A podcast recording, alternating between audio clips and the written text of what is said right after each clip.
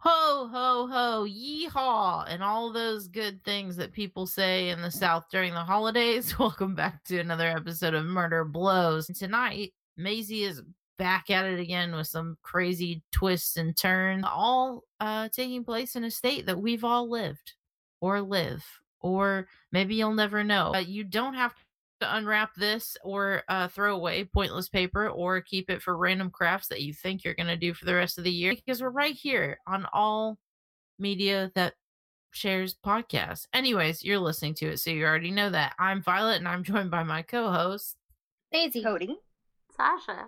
And we're going to listen to those sweet jingle bells. I had a really funny quote, but now I can't think of it. So, hi, I'm Violet, the elf. What's your favorite color? Roll that intro music. Are you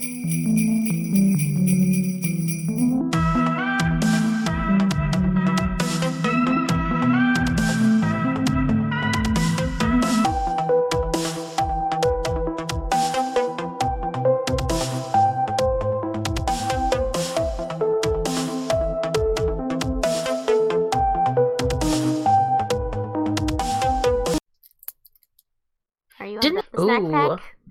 Well, I try not to be loud, but these are like rosemary crackers. Yum. That's all right. Ooh, let me tell you. Have you ever been Bean Boozled? You ever got yourself a little Bean Boozled? No, fuck, I hate Bean Boozled. What happened? Okay, do you remember like those old Harry Potter uh, jelly beans? They were like, oh, Bertie Bott's every flavor beans. Well, then America was like, what if we made it into a game? Bean Boozled. We're like, uh-huh. This blue flavor could be uh, blueberry, or it could be toothpaste, you know? Which is the best option of the box. Like, the best uh, possible combo. I'm going to say a second best. And everyone thinks I'm super weird for this, but I played it one night, and I got the white jelly bean, which could either be coconut or rosemary. Or no, uh, baby wipes, baby yeah. wipes, sorry. Yeah, and I was like, okay, I it's definitely not coconut, but this shit tastes so good. Are I was you like, what is it? Serious? That's the one that I'm like, how the hell do you get that into a jelly bean? Because it tastes just like what a baby wipe would taste like. I think it tastes like rosemary. You got it all wrong, little fella. Something's and wrong lavender. With that taste bud group. Oh, no. It It's freaking delicious. Ew. Well, you can have all those. Violet retweet. Do it on stage, live. Almost vomited.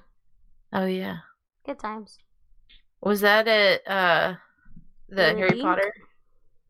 What's up, Cody? Yeah, oh, it's been a night. Is the little one okay?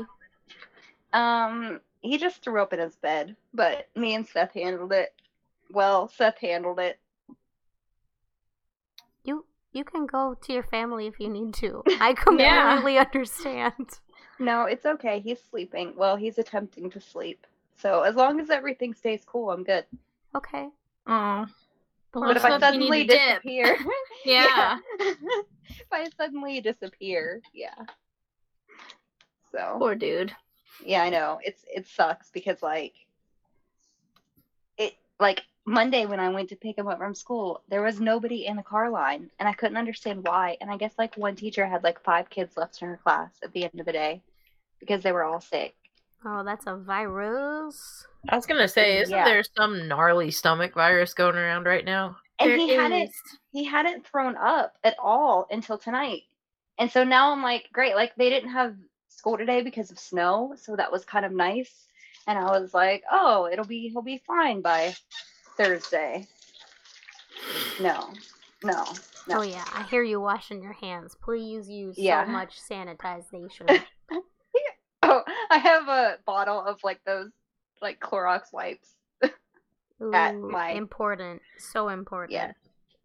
Clorox wipes, Germex, and lots of hand soap. So, we good. Um, whatever is going around is knocking people out one by one because everyone at work is sick.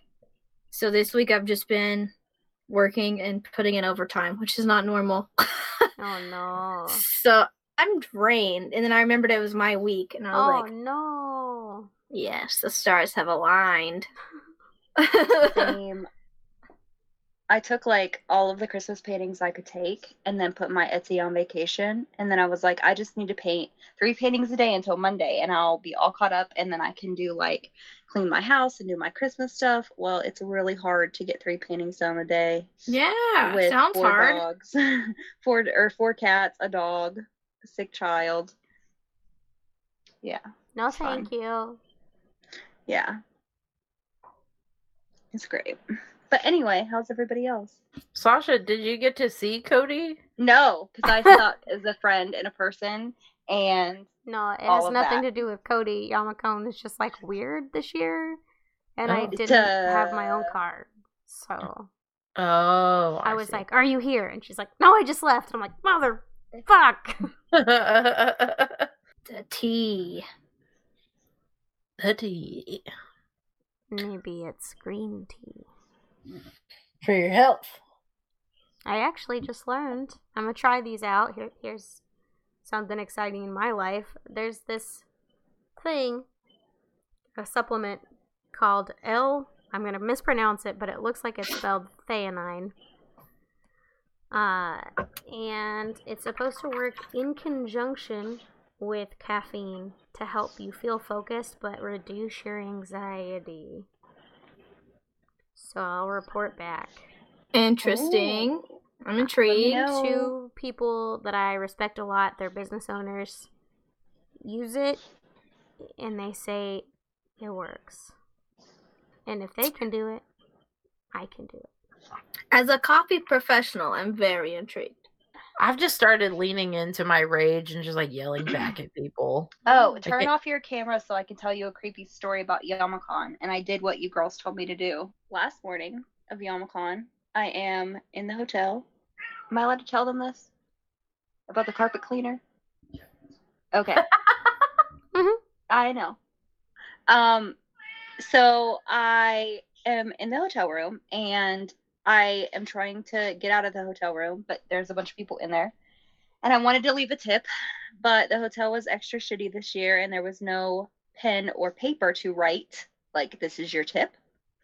So I go outside the hotel room, and there's somebody next door, like, with a vacuum cleaner. And I'm like, oh, I'll just pop in here, the door's open, and yell at them and give them a tip. Especially, and I was expecting, like, a female. I don't know if that's sexist of me to be like that, but I was. Probably shouldn't. It's probably sexist. Anyway, this guy pops out, and I was like, hey, are you cleaning my room next? And he just looks at me, and he's like, your fine ass is hot as hell. What? And I was like, uh, uh... I'm like, I was just going to leave this tip, and I didn't want um, anybody to just walk out because my door's still open, and I didn't have a pen and paper. And he's like, can I get your number? And I'm like, I'm I'm married. And he's like, yeah, but are you allowed to have friends?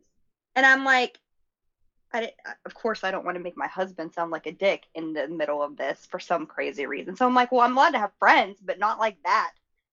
And he was like, but can I get your number? And I'm like, uh, n- no. And he's like, well, where do you work? And I had my work shirt on. So I was like, fuck. And I'm just backing up towards the door. Like, I am backing up towards the door. I have my phone in my hand. I am ready to yell. And he's, like, stepping towards me. And I'm just like, okay, my friends are next door, but I don't have their numbers in my phone. So I'll just yell at my phone. I'll just keep backing up. And uh, so I sent him to my husband's place of work. Like, I worked there. So that if he shows up and asks for me, um, he can get an earful. But I just pretty much ran away. And then told my friends, who got me safely safely out of there, um, who were actually two guy friends. And they were ready to, like, kick his ass. So um, they got me safely out of there. I felt completely threatened. And it was awful. And that is a horrid example of how, you know, when somebody says they're married, you should not continue to pursue them and continue and continue and continue. You should just leave them the fuck alone. That guy should get fired. Oh, yeah. My God. Okay, yeah. I, I have thoughts on this. Um, that st- story sucks. I was not, scared. Not your like, story sucks, but like that sucks that that happened. Yeah, I wasn't like I didn't feel like terribly in danger, but of course, all I listen to is like true crime stuff. So of course, I'm like extra paranoid about yeah. it. Yeah, well, of course. Um, I I hate that feeling when people. When someone asks you a question like that and you respond with what you think is a good answer, and then they just keep asking questions and you're like, you feel like you're stumbling. Yes, exactly. That was And me. I hate that so much.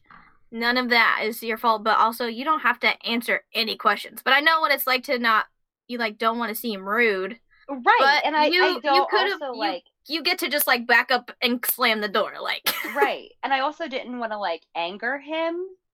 Like, yeah. I didn't want him to be one of those people who got angered by being turned down and then, like, drug me into the bathroom and raped me. You know what I mean? Like, Ugh, that was also suck. in the back of my head. So I was just trying to be, like, not completely rude, but not. Yeah. This is going to go anywhere either because you're right. fucking disgusting. Like, it's sick.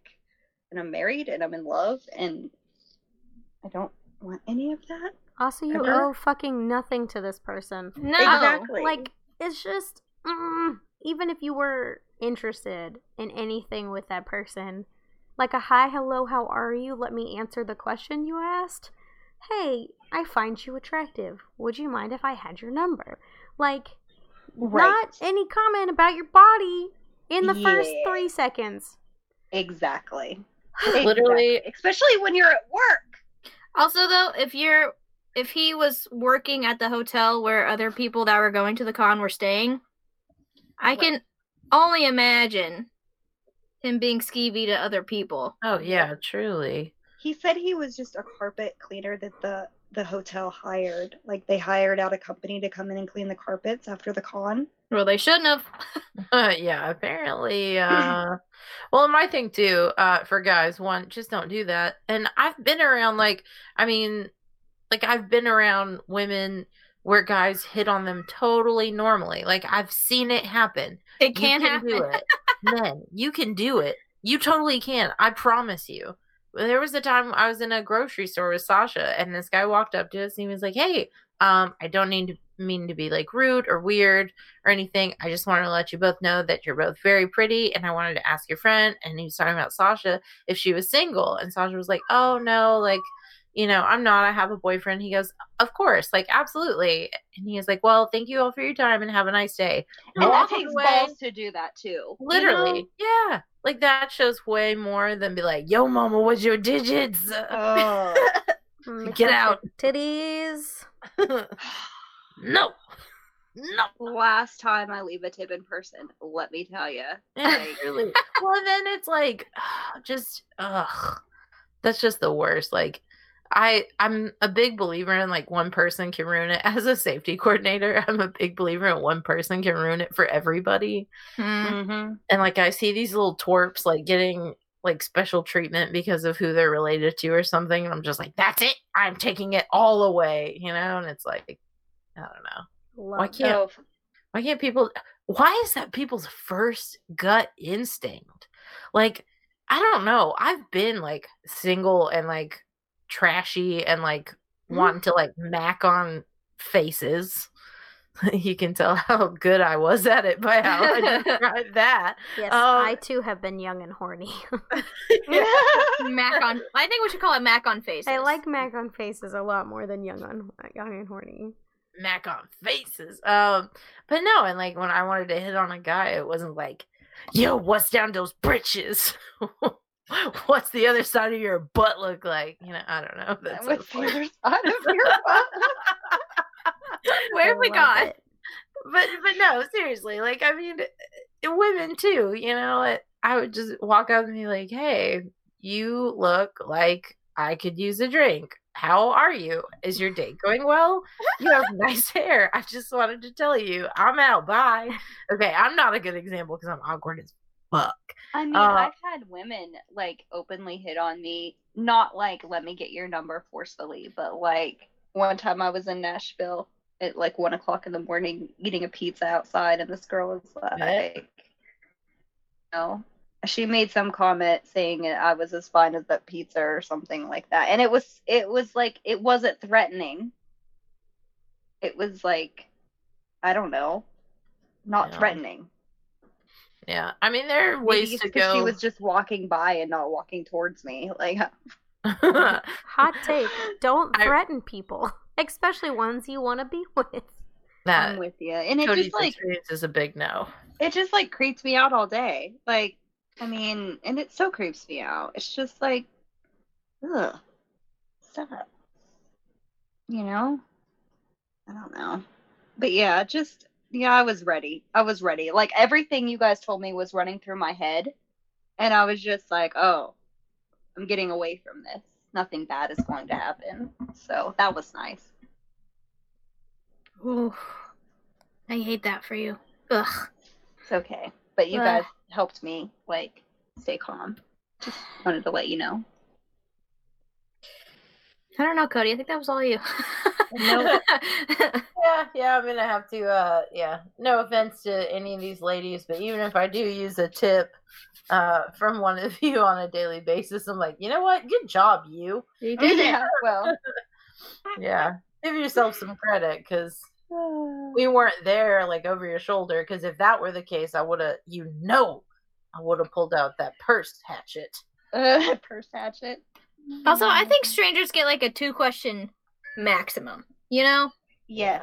Don't need to like, where do you work? Like, what? Nothing good's going to come from that. I work at McDonald's. Go supersize it, bitch. Where do you work? In hell. Oh, yeah. I just can't. Also, nope. The two-question limit should really be limited to, like, non-personal information. Hey, are you okay? Is this your wallet? That's do the two you, questions. Do you like coffee? Can I ask you out? Sure. Great questions. Yes Not, and yes. Where do you live? Can I look in your car? What's your work? I wear a wedding ring, too. Like, doesn't matter, honey. That don't matter. That mean nothing. I don't know who this Maisie is on the podcast. I don't either. I'm so you sorry. Yeah, no, I'm. I'm just we're all weird. Just like we're all just like Christmas holidayed, like December out. Like we're all done. I. You guys want to yeah. know a secret? Yeah. Yeah. I haven't even stored it shopping. oh. I started everything at the end of October. Otherwise, I will have a mental breakdown this week. Get it? Yeah. Um. So Christmas tree went up right after Halloween. Um. I started shopping right then. I have most of it done. What is left my, is my husband's responsibility because we have like twenty-two people to shop for. Oh my god! Um, that's why you all are not getting anything from me. Thanks in advance. nineteen people. Exactly, and um, we were gone all weekend, so my house is full of animal hair, um, and it's not going to get any better until I get these paintings done. Um, and then I was going to have friends over to help me paint to lighten the load, and that's not going to happen because my kid's throwing up. So. Dagnabbit. I just want to sit and cry, but I'm not going to. That's right, because you know it'll get done. You know you'll you'll beast it. I mean, you always do, Cody. I've seen it happen. I've seen it. One year I didn't. One year I cried and refunded like three orders. Um, but I wasn't. I didn't turn my Etsy off that year. I just like let it keep going for some dumb oh. reason. Ooh. But this year I put it on vacation and was like, I'm full on Christmas orders. Yeah. Um. Yeah. Can't take anymore. If you want something for after the holiday season, please message me and let me know. And I'm definitely hella cleaning my house after I get yeah. this done, so it can feel more Christmassy in here. I know what I would get someone if I had any friends outside of this podcast and magical goo jelly, and that is what would you get a new grape seed balm oh, from right. Arcadian uh-huh. Grooming. Right, Arcadian is on that one. Mm-hmm. Yeah, tight, tight, tight. Sorry if you guys keep hearing me snap my fingers at my fucking bastard child. He keeps getting a claw stuck in my spider web tablecloth. Anyways, um, driving me bonkers. Uh, but yeah, no, totally. Uh, one hundred percent my face uh, breaks out is awful. I don't know what's going on with it this year. It's literally never been dry a day in my life. Uh, but for some weird reason, it's like, hey, wouldn't you like to have oily T-zones, which I didn't even know I had a T-zone, be totally honest. I guess everybody does. Wild. Uh, and I just like break out around my nose and my chin. Uh, and oh, there was another place. Oh yeah, randomly on my cheeks. That doesn't happen very often, but hi, I have four this morning. Um, sorry. Now Boris is like, I've never been inside Mom's D V D cabinet. It's time to go. Okay. Fuck, what is wrong with him? Uh, it's sibling jealousy, anyways. But also randomly, my jawline is dry as shit, and my thumbs are dry. I don't understand what's happening. I just, there's so many weird parts of my body that are just like, I just don't want to obtain moisture or have an excessive amount like usual. Mm-hmm. That's right, Boris. It's hard. It's hard out here for a bitch. Um, so I use that shit every single day of my life. No lie. I thought the lip scrub was my number one. It probably still is because I... I'm not supposed to eat it, but it is delicious. Um, also, my lips are chapped as shit all the time. Uh, and it's just been great. Seriously, I've recommended it to everyone. Uh, a lot of the engineers at work use uh, this Gojo that winds up drying out their hands even more or leaving a really gross, sticky residue. So I hooked them up with the code Murder Blows, as long as I told them not to listen to the podcast because they're all big time Republicans. Uh, so, uh, but regardless, Republican or not, it's a great gift for everyone, even at those awkward family holiday dinners where you don't want to talk about anything. You can talk about how not dry your fucking skin is with this uh, new product and get fifteen percent off in the, in the same thing. Yep. Lay it on me. I have a Secret Santa and Jeremiah's family, and they are getting Blank Slate Lab products. Sweet and Salty Scrub and the Lip Scrub. It's all you, B B. It's over that twenty dollars maximum, but you're worth it. But not really with code MurderBlows. It came close. And I'm so oh, excited to be like, these are all hand-packed and handmade with ingredients that you understand and won't kill you. And they're good for you. And they're good for you. Don't eat the lip scrub. Well. In vast quantities. In large quantities. Maybe in large quantities, quantities over time. It's fine. They they didn't say that. Allie didn't say that. I did. In fact, the the bottle now recommends that you don't. They heard Violet, and they were like, you know what? I legit feel so bad about that, but I can tell you, it's not going to stop me, Allie. I'm so sorry. I'm so sorry. I have a problem. I just put it on, and then when Eric's not looking, I stick my tongue out and go, blip, like fucking Yoshi. And... so someday in the future, somebody's going to read this, that label, and be like, why is this on there? Who would eat it? And it's all because of you, Violet. Yeah. Hey, if I gotta be known for something, my name goes down in the history books. Look at that. That's your skill. Uh, so please check out Arcadian Official on Instagram. Uh-huh. And Blank Slate Labs for all your uh, other needs. I believe that is where the lip scrub comes from, correct? Lip scrub, oh. The sweet and salty scrub, the uni oil, and the... coffee mud mask? Thank mm-hmm. you. The coffee yes. clay mud scrubby thing. Tight, yes. I love doing that. And then I feel like I look like uh, I just got out of Jumanji. Hell yeah.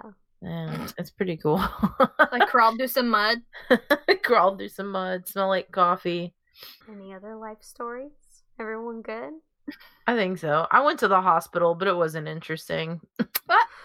Okay. I'm fine. Preface. All right. I was just shitting and vomiting blood. Long story short, which is could... apparently not an issue. Apparently, right. Everything's fine because they had a high volume day, and that was on the bottom of their to-do list. Oh no. Yeah, I got booted. They were like, we don't know. Maybe you had food poisoning. I think you have a U T I. And I was like, I don't think I have a U T I. And they're like, mm, well, maybe you do. I don't know about that, but healthcare in America. Yeah, truly. Now I'm like three yeah, grand in debt. Your guess is as good as ours. Literally. I paid for them to fucking poke me with needles. I could have WebMD'd this bullshit. I did. Yeah. I probably found my answer better. And you know what? I'm not pooping blood anymore, so... That was wild too. They were like, it hasn't happened when since you've been here, and I was like, well, yeah, I haven't eaten since seven p.m. last night, and it's fucking four in the afternoon now. And, it uh, already came out. Like, yeah, like, literally. Do you want me to take pictures? Well, yeah. So believe it or not, I did. Oh, really? Uh, yeah. Uh, so what really alarmed me was I would have to run to the bathroom for diarrhea. Sorry, everyone. Um. And I would just literally, there was no poo. It was just blood. Oh my, oh my God. God. Yeah.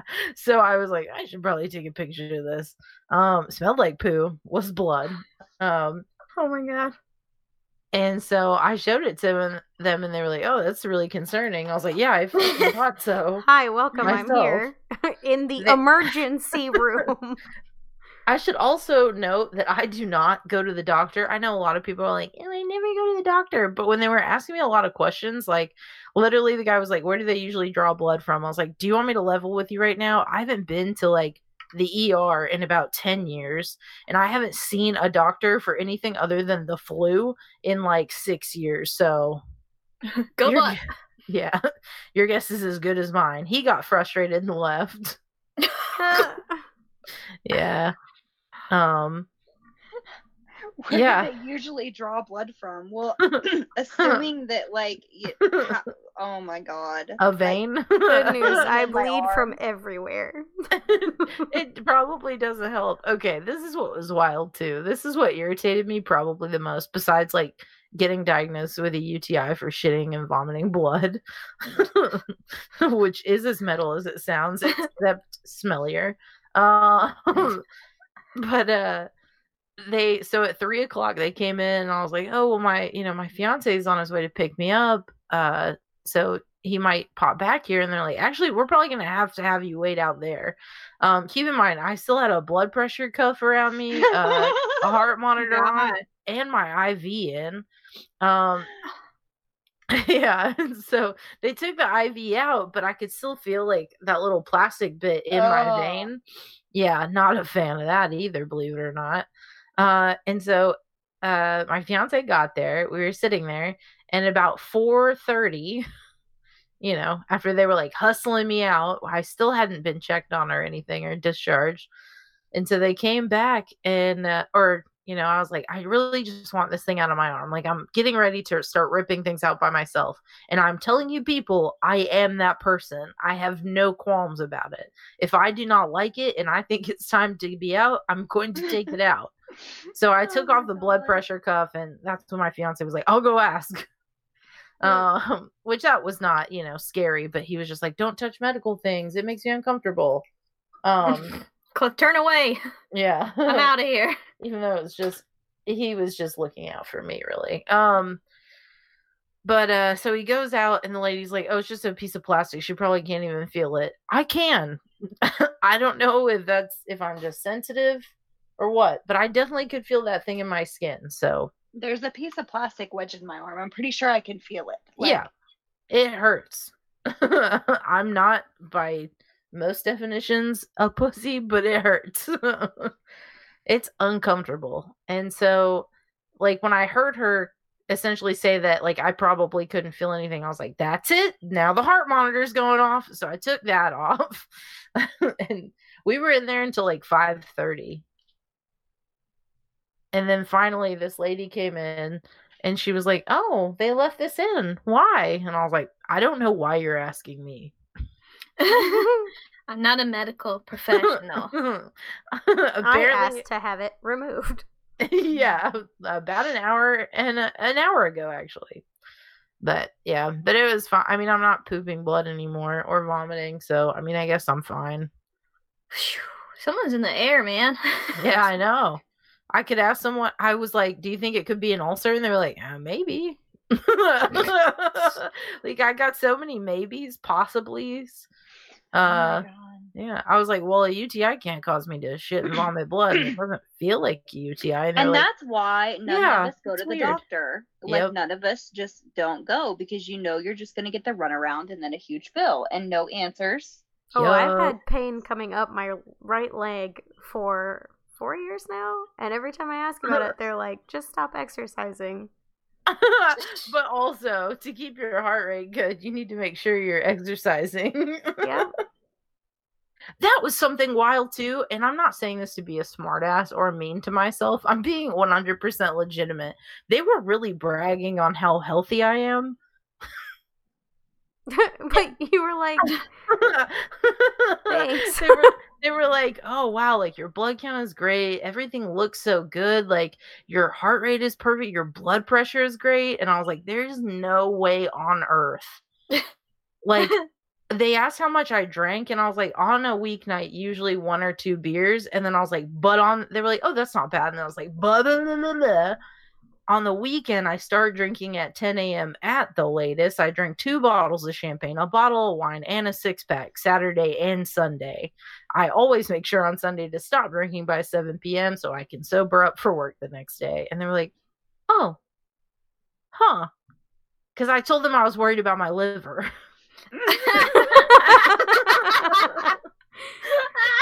Oh, I'm leaving that in. And they were like, well, everything looks great. And I was like, we must be looking at two different people. Are you sure you have the right person? I, yeah. Just love that drink menu read off. And then you're like, I'm worried about my liver. I'm worried about It's my favorite. I can't. I needed this so much. You don't even understand. You're my favorite, Violet. I do what I can. Um, yeah. So apparently I am just fucking... is supremely healthy.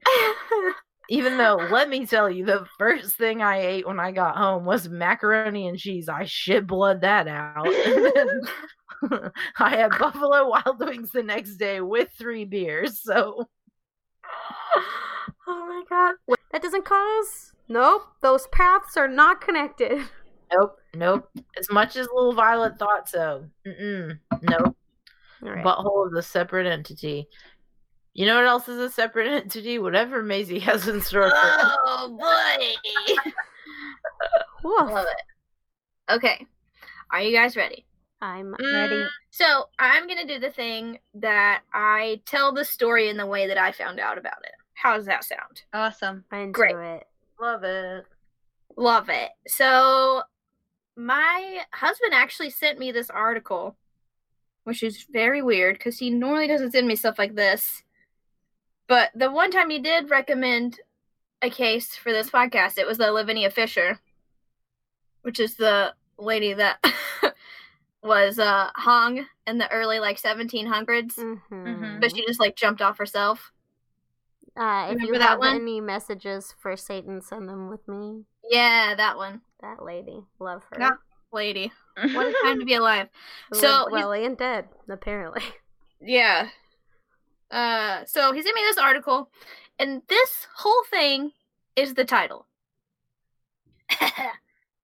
This is from business insider dot com, and the title is, For twenty years, a Tennessee baby thief kidnapped more than five thousand children from the streets, that. hospitals, and shanty towns of Memphis.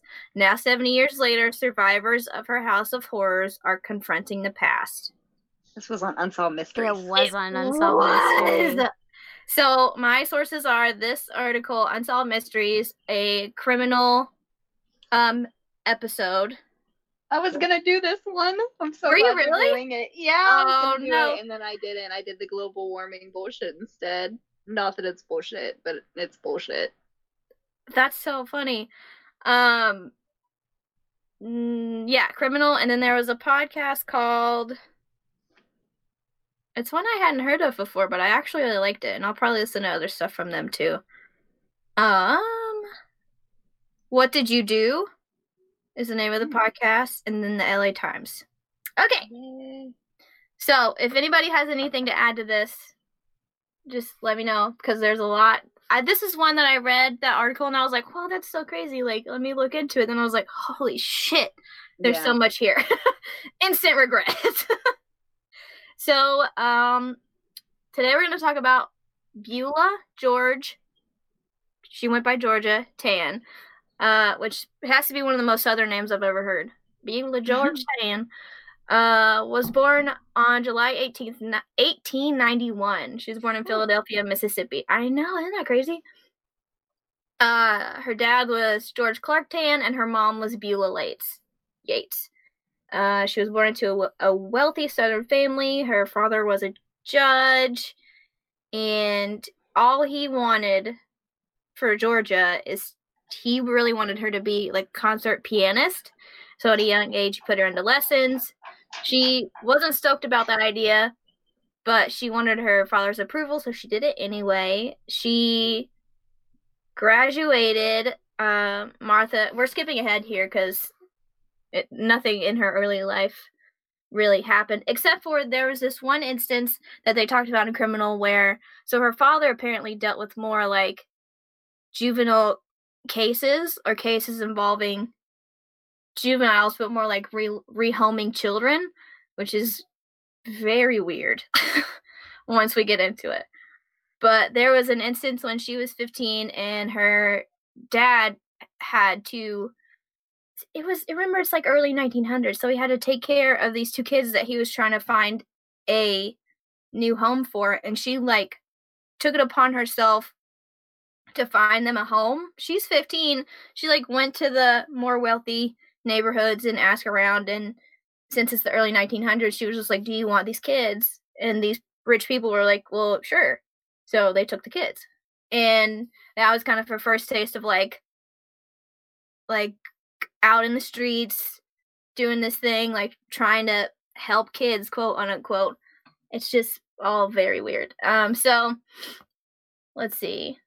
She graduates the Martha Washington College in Virginia in nineteen thirteen with a degree in music. She starts to be a piano teacher, but she doesn't like that very much because she doesn't like dealing with kids. She said she doesn't have the patience for it. Just so weird. Um, she started to like read up on her like dad's law books and stuff, and he was super pumped that she was interested in studying law and reading law. And in that time, in like nineteen thirteen, you didn't have to actually go to law school to take the bar. So she studied law, she took the bar, and she was actually the first woman in Mississippi to pass the bar exam, which is crazy. Um, even though her dad was a judge and she went to him, she was like, look, I passed. Can I, I want to be a lawyer. I want to practice. And he said no, because it was an, an unusual career for women. Well, so not being more unusual. The early nineteen hundreds, not being allowed to practice law.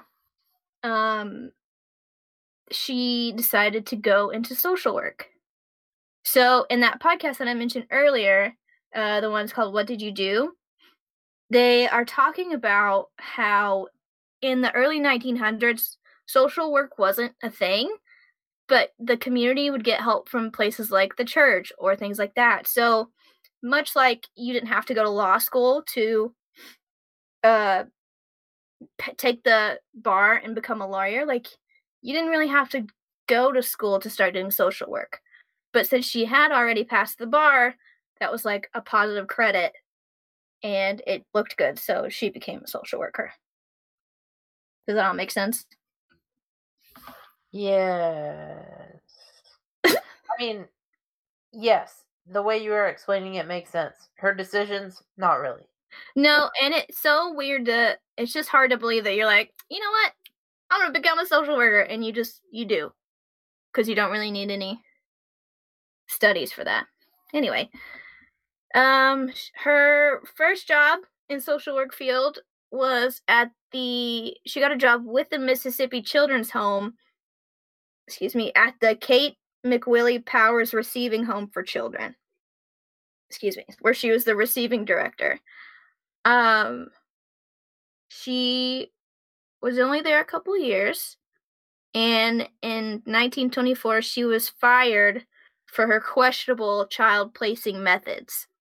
So this was, this was a straight up orphanage, and she would, how do I explain this? People would come in and be like interested in adopting, and she would literally give anyone that came in a child. So she knowingly gave children to like sex offenders and pedophiles and ex-criminals. And she basically, it was such like a kind of a seedy area that she willingly gave these children up for, for trafficking, essentially. It's almost like if you could just like walk into a place and get a gun. Like that would be so wild. Oh, wait. Okay, sorry. Oh, yeah. Had to throw some shade. All right, yeah. It's ex- exactly like that. Bonkers. Anyways, carry on. Um, it's at that, uh, at that orphanage in Mississippi, that's where she met her would-be one and only listed partner, Ann Atwood, who was a house mother there. Um... That nineteen, let's see what I say. A couple of years before she got fired, she had adopted an infant for herself and named her June. And then her and Anne got together, and Anne had a son, I believe. Yeah, a son, Jack. And in nineteen twenty-four, when I said earlier she got fired from the Mississippi place, all four of them went to Memphis, Tennessee. So, Um, it was said that Georgia and Ann were together as what's called like a Boston marriage, in quotes, which is two wealthy females that live together without like getting financial help from a man. But this says they were dating. So, go off. Early nineteen hundreds. So... She is, they moved to Memphis, Tennessee, and she's hired as the executive secretary at the Shelby County, sound familiar, branch of the Tennessee Children's Home Society.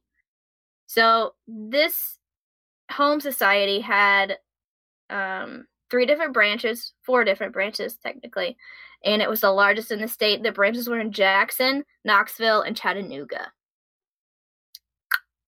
That's so crazy. I'm from Knoxville. I know those places. All of them. I hate it. Actually, I spend uh, time, quite a lot of time in each of those cities every year.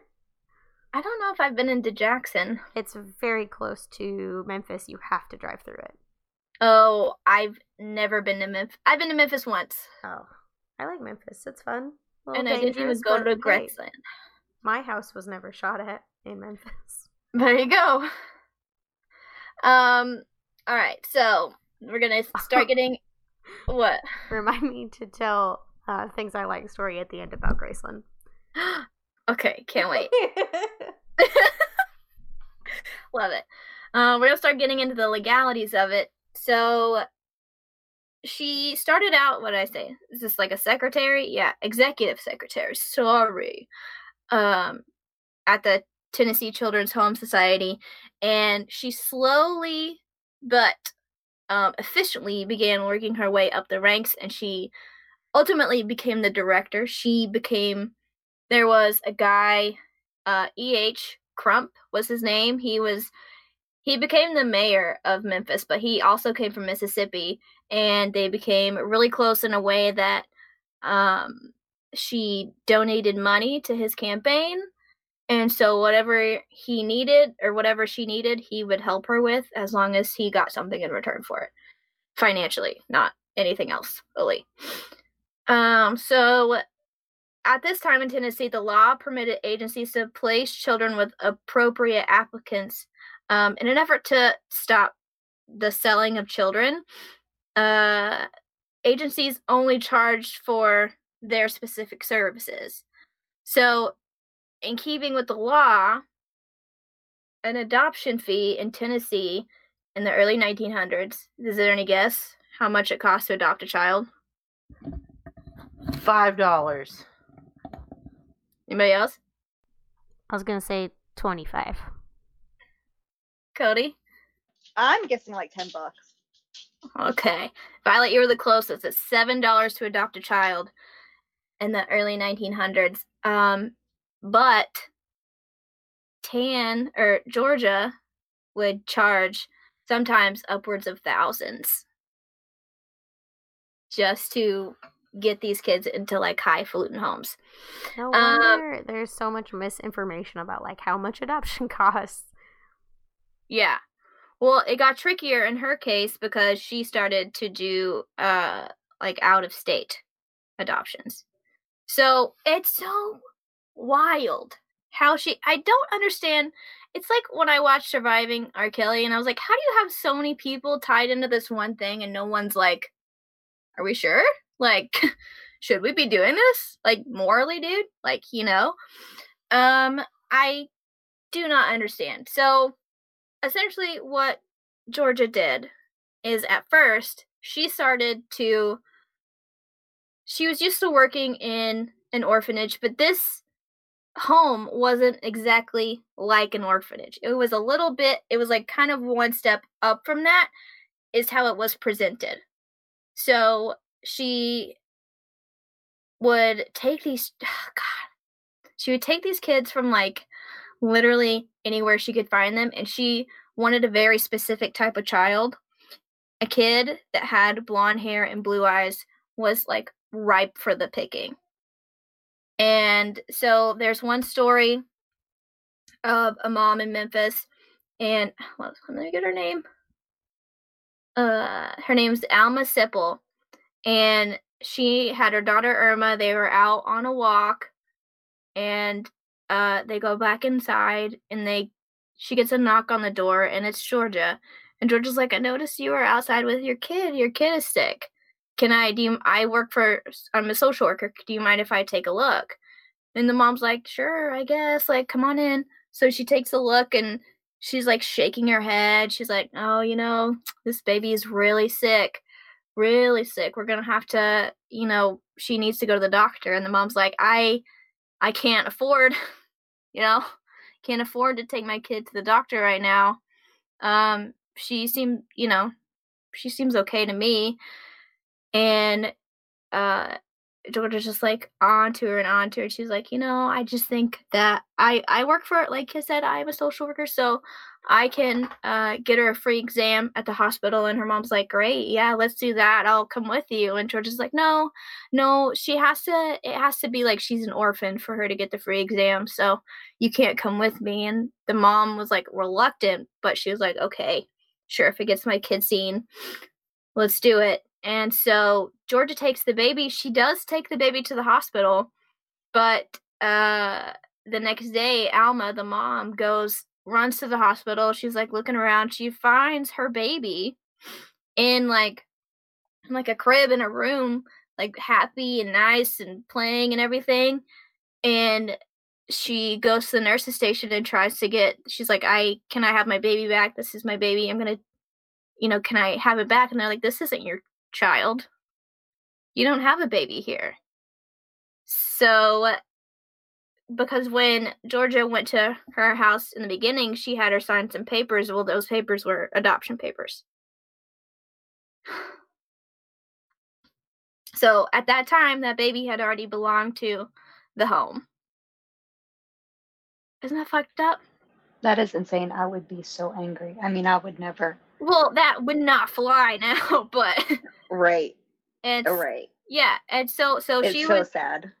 It is, and she would go, um, she... On Unsolved Mysteries, they had one of a little girl, like, playing in the park or, like, laying on a blanket, hanging out in the park, and this old lady comes out of a limousine, and she's like, come here, pretty girl!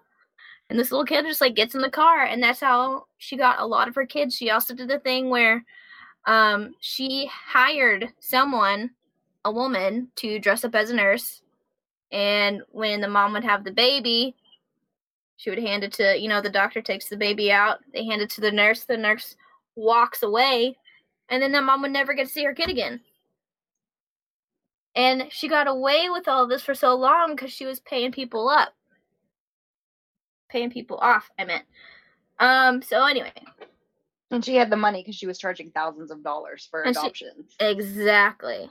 And not just seven dollars.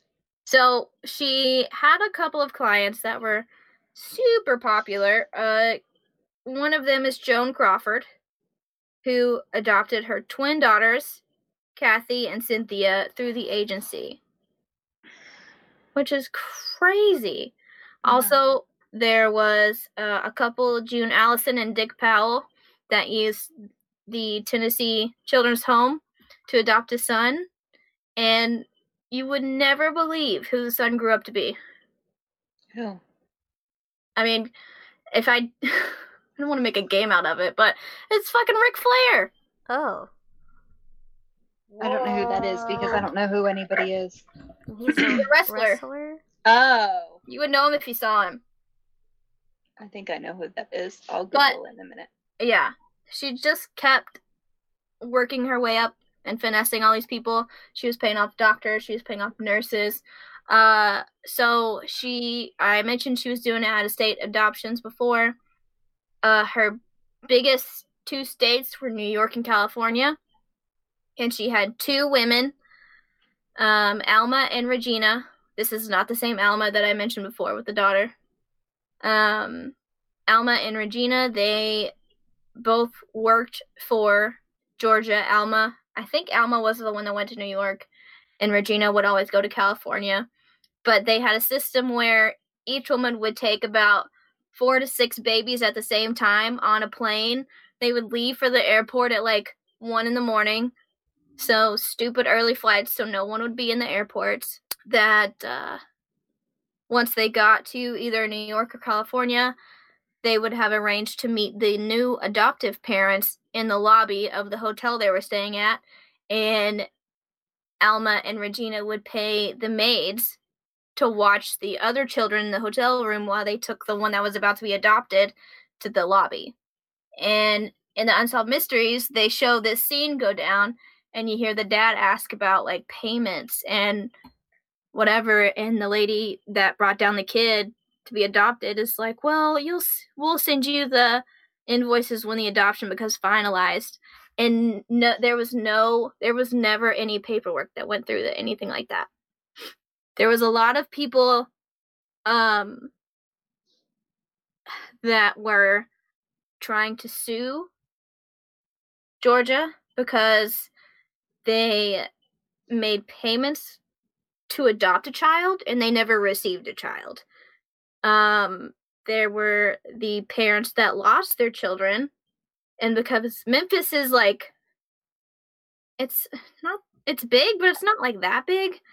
Like, people started to talk, and when you have so many children missing in the same area,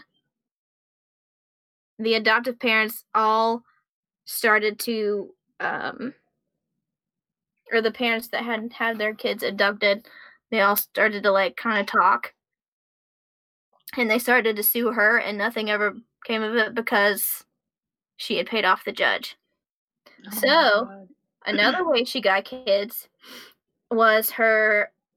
Uh, there was a court judge, a Memphis family court judge, Camille Kelly, who when people would come in and be like, whatever case they were there for or whatever, um, Camille Kelly would write down the children that were mentioned, their ages, and then she would, their names, and she would give that information to Georgia. And so Georgia would go to their houses and be like, I'm the social worker. This is not a fit home. Goodbye. Say goodbye. So the judge was in on it too. God, that's crazy. That is so crazy. It goes all the way to the top. Um, it just just gets more nasty and disgusting. There's so much money that goes. All in all, by the end of it, uh, Georgia Tann earned over one million dollars. In the early nineteen hundreds, who the hell knows what that calculates to today? Right. The P. I feel like Sasha's maybe looking up what that would be today. Am I right? How did you know? I was waiting for it. Uh huh. What do you got? I just need to know. The internet says a million dollars in nineteen fifty. Oh God. In twenty nineteen would be ten million six hundred seventy-eight thousand two hundred fifty-seven dollars. Whoa. ten million dollars. ten million dollars. Fuck. Jeez Louise. Okay. Wow. Yeah. Um, that's so fucked up. Yeah. That's a lot of suffering for people who spent the money. Yeah, and a lot of them weren't even babies. A lot of them were little kids. Like, can you imagine being a little kid? And even if you're go- if you're going from like a poverty home to a rich person's house, like that would still be so traumatic of just like your family disappearing and no goodbyes.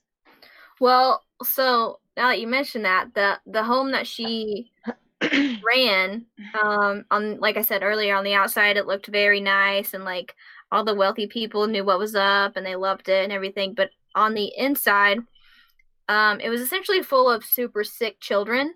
Oh yeah, there was. Oh God, wait, wait, wait. Because she wasn't putting in any money to take care of them. There was, she was no just supporting money. Them. Yeah. Um. Shit. I can't find the number, but it was in the hundreds, the amount of children that passed away while they were living in that home alone. Oh, so, no. Yeah, it said there would be up to six infants in ro- one crib.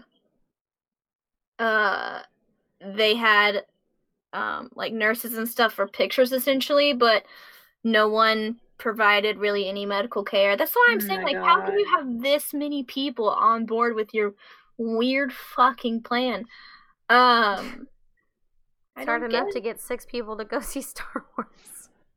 I don't Bless get up. It. Um, oh yeah, five hundred deaths due to mis- estimated about five hundred due to mistreatment. That's five hundred too many. Um. Didn't they, like, bury them out back or something? So. No. I'll get to that. I'll get to that. sorry. Sorry. No, I just can't no. hold it in. I just can't hold it in. No, I'm they're depressed. So much. There's so much. Oh, in nineteen thirty, Memphis had the highest infant infant mortality rate in the nation. It probably still does. Guess who had the had a big hand in that? Um, let's see. All right. So, essentially... Um, the Tennessee governor at the time, Gordon Browning, launched an investigation into the society on September eleventh in nineteen fifty, and because he had been seeing some like allegations and reports about the agency selling children for profit. Um, he assigned Robert Taylor to the case, and uh, what did I? Ooh, this is on Unsolved Mysteries. It was like an exact date. I don't think the date. I trust Unsolved Mysteries more than I trust Wikipedia. I'm just going to say it.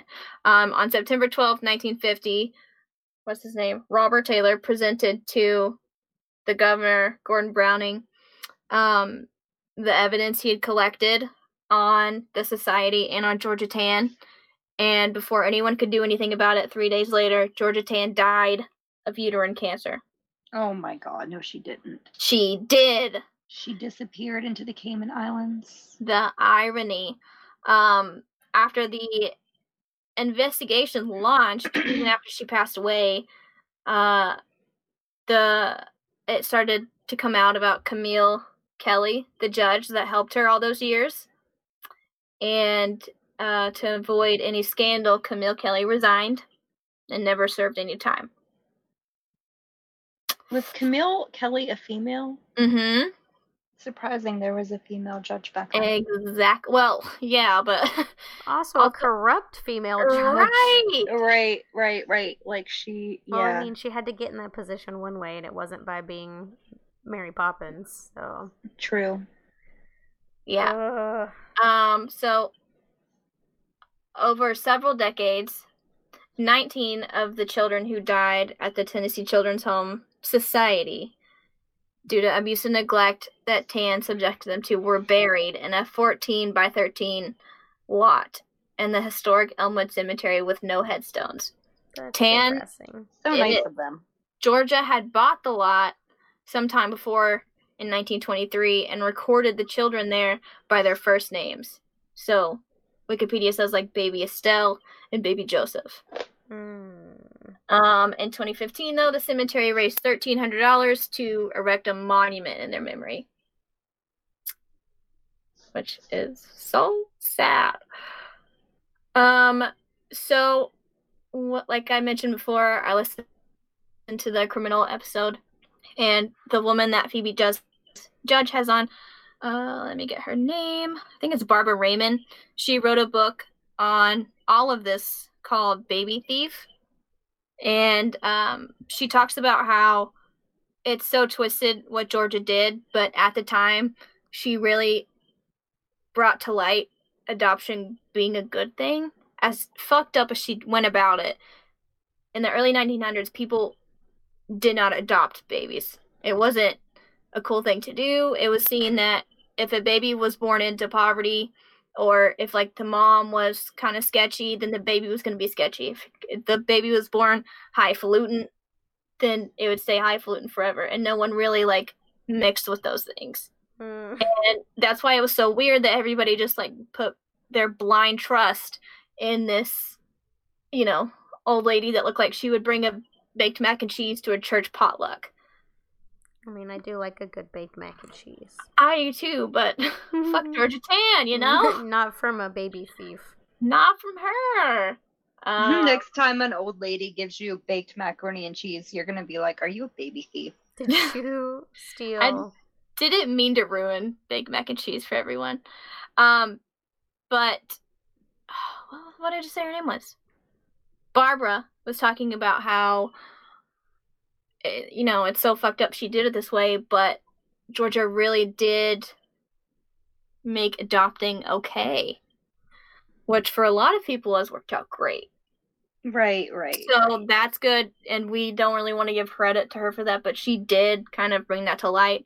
Also, it's so, it's a weird little side story, but Barbara in the Criminal episode um, says that she adopted, she has two adoptive daughters, and um, her daughters were taken from their biological parents, and she didn't know that until she looked into it, after she started looking into this case. Yikes. Oh, wow. And I was about so to say, like, one of the really fucked up things is, like, the families now trying to put their families back together. It's yeah.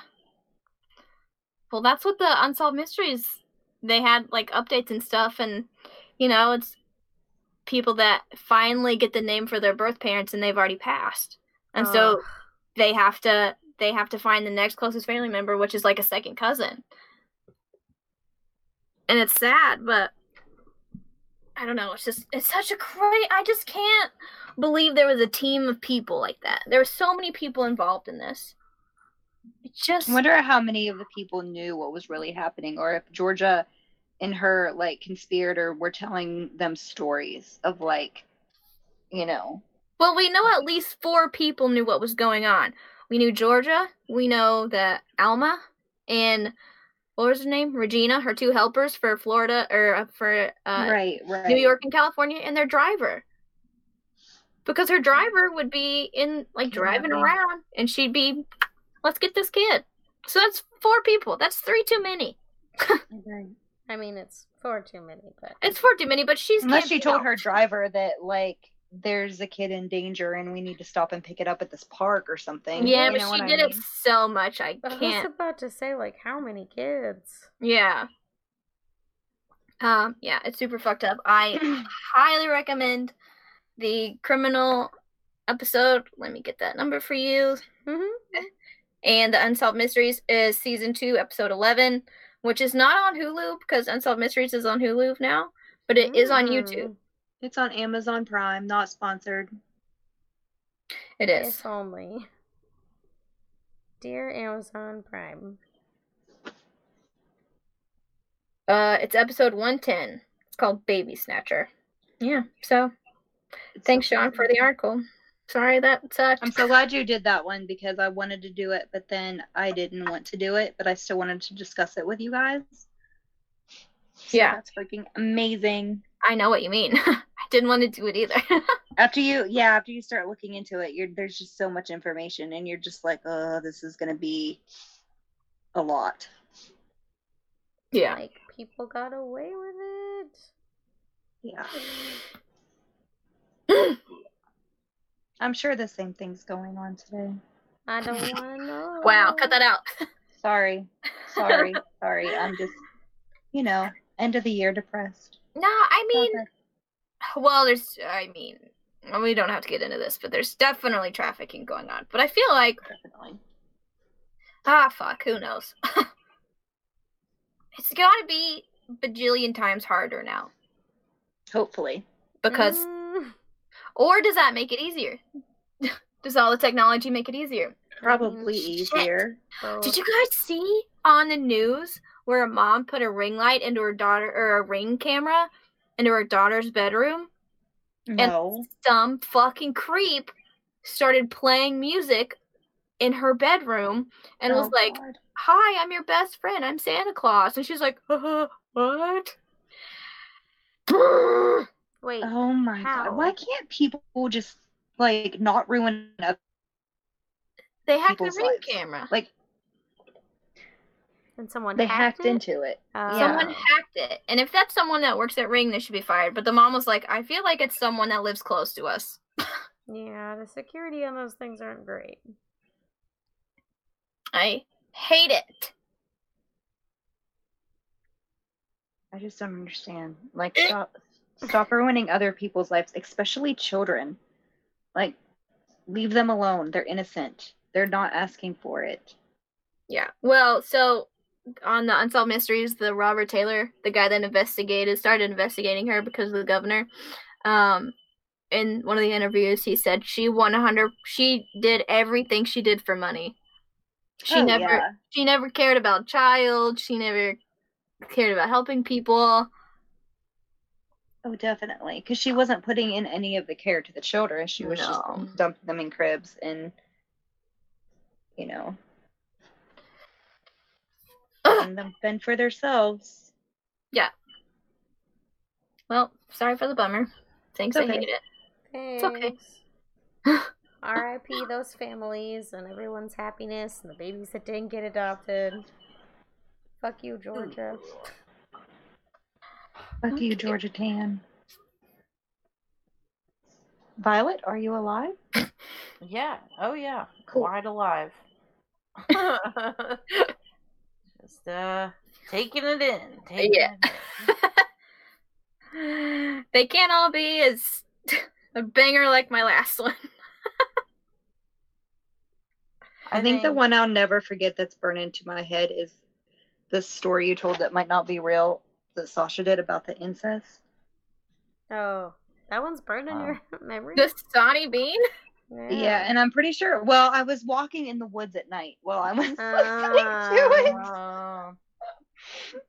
Because uh, I'm dumb. That'll do it to you. Had to do it to him.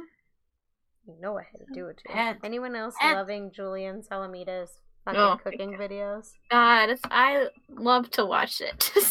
He just, like, he loved his pies so much. And Debbie the Machine was like, well, I'm eating them, aren't I? What I also like you? When he realized he put two, like, mixed two pies in one. Yes! Oh my god, that's so funny. But when he edited it, he just zooms in on the page turn. I was like, I was like, surely this is a gag, but nope. No he, gag. He was like, this is weird. I just, like, at what point were those ingredients weird to you? I think he said the ginger. Yeah. And a banana cream pie. I was like, why? I love it. Um, so, funny story about Graceland and me. Yeah. My mom was obsessed with Elvis. Sure. Elvis died before I was born, right? right. My mom right. had tickets to go see Elvis, and he died before she could go see him. So oh. she's pretty devastated about that. Um, so she took me to Graceland. I was, I was little, like real little, and I did not know Elvis was dead. So we're going through this whole house, and I was like, wow, Mom, this man that you like, he's such a great man. Look at all this cool stuff. Everything is wonderful. And then the end of the fucking Graceland tour is his grave. I was like, Mommy, who's buried there? Well, that's Elvis, sweetie. And I, cr- I collapsed and cried, screaming, he's dead. So that's his first plot twist. And your mom was like, lesson learned. Yeah. You just got everything. You just got, what is it? Uh, fuck, you got Ebenezer Scrooge. I did. I was at the end, so it's your grave. Just kidding. I've, like I said earlier, I've always been super dramatic, so. That's really. I don't see you as a super dramatic person, though, but maybe that's because you're only dramatic about the same things I would be dramatic about. Mm. Yep. That's possible. I would say stuff. I said stuff in the car on the way home, like, he'll never make music again. I had to be less than six. I love it. I love it. You're just passionate about things you're passionate about. Yeah. And and your mom was probably, like, so proud that she made another Elvis fan. But yeah, then... failed to mention... She... I don't know. She probably mentioned it. But I had a six-year-old memory. Right. If it makes you feel any better, Sasha, I'm a big Burt Reynolds fan. And I didn't find out that Burt Reynolds was de- was dead until... I think after Maisie and I did the Deliverance episode oh, of Stream Waver. No. What? Yeah, Are you remember? serious? Yeah, I we remember were, this being in the podcast. We were recording the episode, and I was like, I think this is so wild, because I was like, I wonder what Burt Reynolds... We were talking about how he shot that movie in Knoxville. Yeah. And then I think the next episode, I was like, why did no one tell me Burt Reynolds was That's dead? Right. I yeah. did that the other day. Like, somebody on Facebook shared somebody who died like a, a year ago or something. And I was like, oh, so-and-so died. I forget who it was. And my husband was like, they've been dead. And I was just like, oh, okay. Wait, is it the voice actor for uh, Big Bird? Oh, no. He just died. Okay. And I am crushed because Big Bird was like my, like, I loved Big Bird. I slept with Big Bird when I was little. I watched Sesame Street every day, and Big Bird was my favorite. And Big Bird, like, when Ian was born, and I was like, you're going to love Sesame Street. No. So I am, like, tore up about Big Bird dying. No. But it'll be okay. It'll be all right. But a lot of people, like, December is one of those thing months where, like, famous people die. Mm. And they seem, it seems to happen a lot in December. Every and December. Threes. Yeah, it's really weird. So it was Big Bird the first, and then that, uh, what was that? That, like... the Roxette person died. Yeah, and then that rapper, he was really young. Juice, Juice world. world. Juice world. I didn't know him, but I, he was, what, like twenty-two, twenty-one? Yeah, I'm I'm sad to say that this mom life hasn't kept me up on new rappers. Oh, no, I had no idea who he was, but I just heard it was sad. He, oh, God, it was really out of, God, what was it? He died really tragically. Of a seizure, right? A seizure, yeah, yeah, yeah. I say tragically, but it's just like he was crazy young, and I guess was like a big mental health advocate. Of course. Of course. What should we do this week? How to survive Christmas? Ooh, give a, yeah, give a good surviving the holidays tip. Actually, um, Murder Blows Instagram posted like six of these tips. Oh, yeah, that's right. No, yeah. Well, I'm so on it tonight. Um,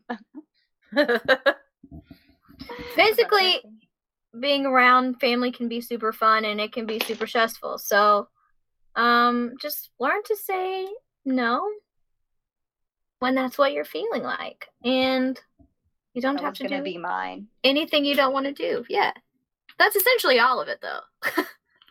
Like, go and walk away, take a deep breath, drink some water. You can leave. You could just straight up leave. They're not yeah. gonna be mad for a whole year. I like to find the if animals. If they are, fuck them. Find the animals. I pet them. Um, I do too. I, I was is... carrying around a cat at Thanksgiving. Yeah. This it wasn't is... my cat.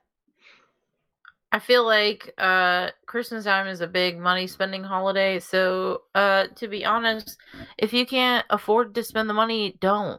Yeah. I promise you. About it. Yeah, just be like, yo, I mean. Not this year, friend.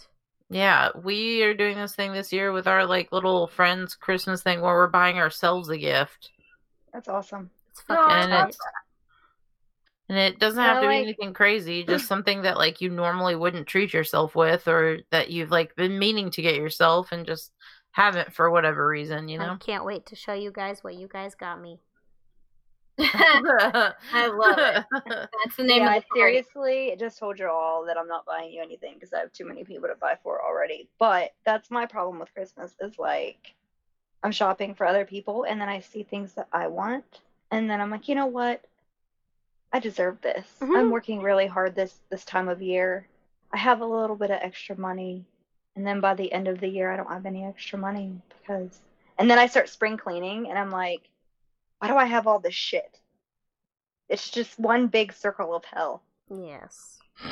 But, no, seriously, Cody, you give us an hour and a half to two hours of your time every week? Like, I try. I Sometimes I do. Sometimes I do. But I don't need presents. Yeah. Don't need presents. I don't um, either. This is the last tip, because I really like it, because maybe you get along with most of the people in your family, and you just get overwhelmed sometimes. Uh, this tip is give yourself a task at gatherings, like taking pictures or helping out in the kitchen. Just to be the candid picture person, what a dream. Ugh, but it's so helpful. I realized I only took one picture at my work's function this afternoon, so. Oh. Yeah, I am terrible at taking pictures. I don't know if it's because, like, I grew up in the eighties and we only took pictures at, like, special occasions. But now, even though everybody else is taking, I just don't take pictures. And I don't know what's wrong with me. Like, I feel like if something ever happens to somebody I love, they're going to be like, she doesn't have any mentions of them on social media or any pictures of them in her cell phone. She must have not loved them. And I'm just no. going to be like, well, no, A, I'm paranoid. And B, like, I'm so in the moment that I don't even think about taking pictures. When your life really- flashes behind your eyes, it's going to be... great. I was gonna say, I always think it's weird that like uh like when Sasha and uh, Magical Goo Jelly and I like really prep for cons, I mean we do all this work, we're constantly posting like, oh look at our what our costumes are looking like, ah oh. and then we get to the con and we do like one picture and that's it. Mm-hmm. Like the whole weekend. Which is why I like vlogging. Is that, and it's because, like, you're having fun. Like, you're not worried about, like, oh, we have to get this perfect picture or whatever, you know? Yeah, for sure. And half the time your cell phone's dead. And true. But I like that idea of giving yourself a task because if you're just sitting there, it gives you more time to reflect on bad things that you don't want to think about. It's true. Rather than uh, making sure everyone's glass is full. Maybe not of alcohol, because sometimes that causes shit, but yeah. But hey, I do love, I love giving people shit. Like, I love watching people, like, I am the person that they're like, you can open up your presents. And I'm like, no, I want to watch everybody, and then I'll open up my presents. Like, I love giving shit to people. Yeah. Even though it's expensive as fuck, I love watching people open shit that I give them. It's going to be so much fun. I mean, it doesn't have to be, though. Like, not not everyone's love language is gift-giving. Mine and Cody's is. Um, but, like, my boss and his boss joked about having a yo-yo battle like they were kids, like probably a month ago, and I was like, just gonna buy them yo-yos. Bought three yo-yos for twenty-one dollars. That's really funny. Done. And so when I gave it to them, it was like, oh, you remembered this thing from a month ago. Yeah. Like, I have a notepad in my phone that's just things people have mentioned they want. That's such a good idea. That's cute. Yeah. Then you buy it for them. Surprise, bitches. Yes. Yes. Love it. Happy well, holidays. And make yourself some goddamn Christmas cookies. Yeah. You know what? Yeah. Yeah. Yeah. Can't wait or for that latkes. For my mm. Jews out there, Shabbat Shalom, motherfuckers. Hanukkah is twelve twenty-three, I know. That's it right. It's... And that happens for eight days? Or does it happen the eight days before? Fuck. It's eight days after. You're good. Okay. Ooh, eight crazy nights. You get a double Christmas and a double New Year's. Like a double holiday on both of those days. Yeah. Okay. How long have we been listening. Going? This is like the longest know. episode we've ever done. I know. Oops. So I much editing. Thanks so much for listening. Happy holidays. Uh, bye. Bye. Love you. Bye. Bye.